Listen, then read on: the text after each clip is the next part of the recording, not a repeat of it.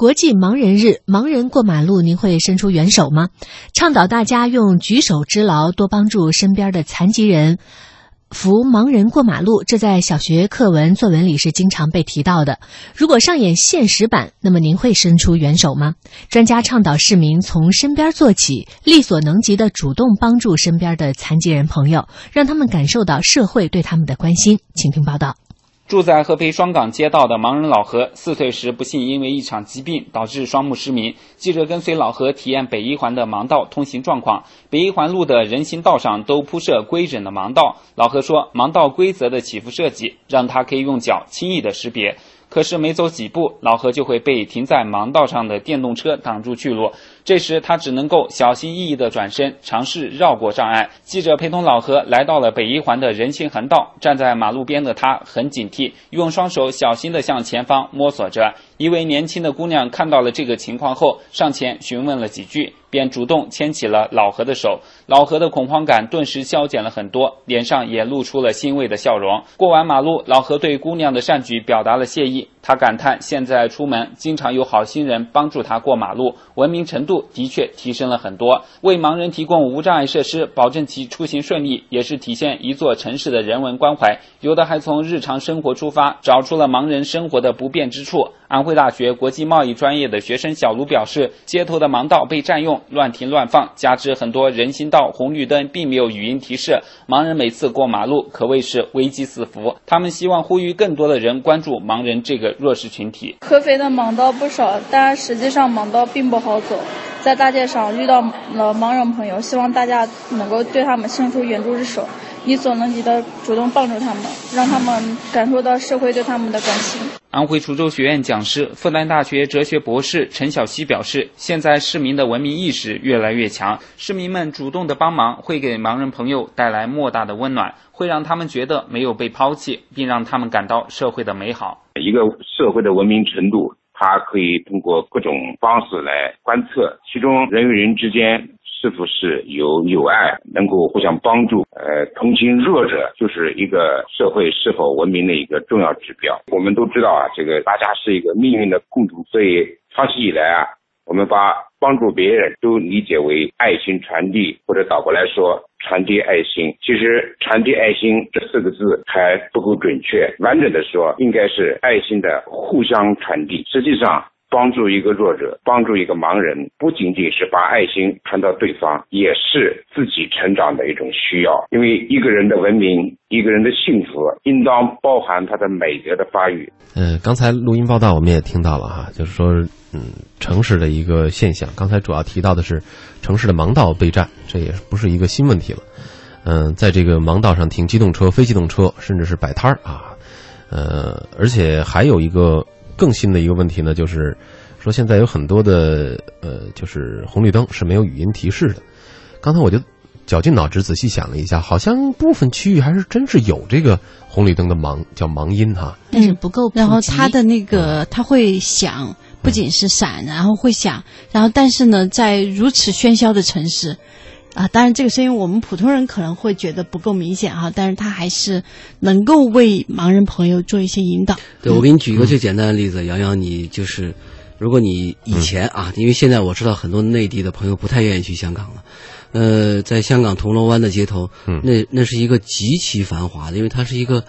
大概是有那么六七个这个这个道路方向啊，然后不停的有那种高架的公共汽那个大巴穿行，还有那种叮当车。但是每次过马路的时候，你听香港那个红绿灯呢，它特别明显，红灯的时候啊，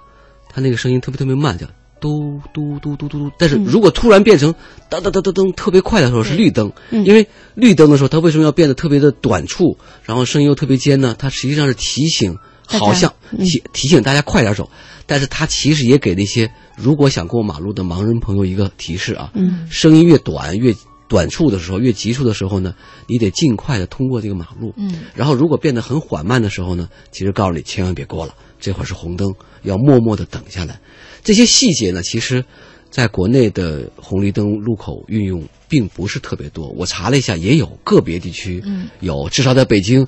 呃，是给咱们的主持人杨洋都没留下什么深刻的对。可我觉得他在反省，是不是我们每次太不注意这个事情？呃，也不是，我得认真听听，不是仔细听听，可能真有。它是这个声音，它是有，但是呢，因为整个外面的空间太嘈杂了，你没有，就是你觉得它好像起不到标识。嗯，你要说到香港，真的是啊，在街头你，你你一个重要的印象就是，它、那个、走到哪里都会有那个声音，对，它那个嘟嘟声，对，嘟嘟声是香港声音。我们以前做节目，嗯、呃，是一个标志性的音乐。嗯，但是我觉得这种小的细节，为什么咱们内地就不能学习一下呢？因为你要说嘈杂，刚才春慧说嘈杂，我为什么要说铜锣湾呢？铜锣湾这个路口恐怕比全世界任何的街道都要嘈杂、嗯，即便现在香港的这个旅游经济也不好的情况，它也是很嘈杂的。两边了，就是功能性的这个设施当中，呃，就是大家对这件事情的怎么看法而已。嗯嗯，其实我有一个感觉，就是当你去境外去旅行啊，去走走看看的时候，嗯、你会发现他们的残疾人呃朋友就是残障人士非常多，对残障人士，但他们的生活自理能力其实是非常强的，因为他们的这些公共服务设施太方便了，非常完备。无论是他自己去坐地铁、上下电梯，而在北京，我有的时候也在观察，你想自己坐着轮椅出门，嗯、还能坐上地铁。还能这些，那简直是不可能完成的任务，非常的复杂。 有, 有的时候我们还会感慨，为什么在境内我们的这个残疾人朋友这么少？对，其实不是少，是出不来，对，是出不来，而且在社会上不好意思麻烦别人，或者是说是我们不好意思没给他们提供一个便利的条件。对、嗯，因为咱们我我我看过一个类似的数字啊，残障人士在中国的残障人士，各类残障人士大概是八千多万、嗯，跟咱们的党员其实一样。嗯，我都想过这么一个提议，每一个党员把自己党费当中的某一部分捐出来，嗯，对，至少去帮助一个残障朋友实现他一个小小的愿望。是，嗯，对，所以你看，呃，这个大大家都有一个特别深刻的体会啊，就是你去到国外的时候，为什么会发现国外的残障人士就那么多呢？对，是因为它真的是方便。举一个最简单的例子，比如说我们去开车的时候，呃，在任何大的那种公共停车场的时候，你会看到非常宽敞的残疾人停残障车位，嗯、对，绝对不会有人敢去占那个位置。对，嗯、虽然它经常空着。然后这个盲道呢，就更不可能说上面停了一个三轮车，然后上面呢可能还有一个，呃，电动三轮车，还有这个送快递的。因为我觉得最现在被盲道占的最厉害的是咱们的快递员，对，是在每个路口都占得满满的。就是、很多健全的人都把他这条路给忽略掉，而且甚至在一些市政的建设当中，你往往会发现，有的时候残道拼的弯弯曲曲的、嗯，或者中间还少一块。嗯、真的，呃，我觉得还是我们。但是你知道我在哪个地方看到最完整？嗯，医院，嗯、医院真的是就是你会发现，就是就是你坐轮椅，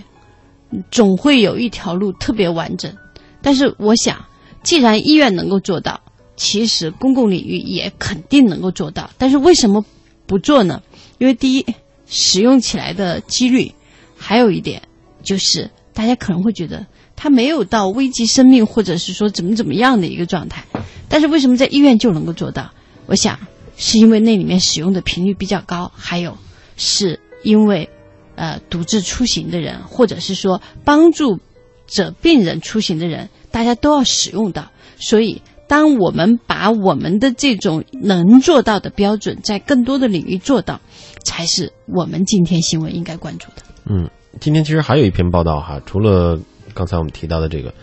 呃，还有一个是让我们换位去体验一下盲人的这种经历。嗯，呃、就好像说刚才也提到了，有很多的这种盲道被一些机动车、非机动车给这个占用了，但是这种占用呢，呃，其实百分之百的都没有这种故意占用的，就是我就是不想让你走啊，这是不可能的。一般呢都是没有意识到有这么一个群体，他们需非常需要这一条盲道来给他们做一个出行的指引。呃，那我们不妨呢就是呃做一些这样的设想，比如说我们闭上双眼，嗯，哪怕闭上，就是在你这种正常状态下，你闭上超过一分钟，你对于时间的判断都会发生很大的变化，就更何况是你在这种情况下你还要出行。所以说我们真的如果能够呃。设身处地的来为他们思考一下，或者是换到他们的那个位置上，也许我们下次就会意识到下面这个走起路来稍微有点硌脚的这条盲道它是多么重要。是某种程度上，这个广播室盲盲人朋友最好的一个朋友啊。嗯，是我的很多主持人的朋友，他们都做过一个呃一项这个志愿者的行动，去北京的某一些地方给盲人朋友们讲电影啊。嗯、呃，希望两位主持人啊，因为像杨 洋, 洋、像燕磊都有特别好的声音，能尽到广播人的一份能力啊，尽可能的去帮助我们的盲人朋友，因为当他们在在一个没有光明的世界里面，声音是能够让他们重新认识世界、找回信心的一个最好的武器。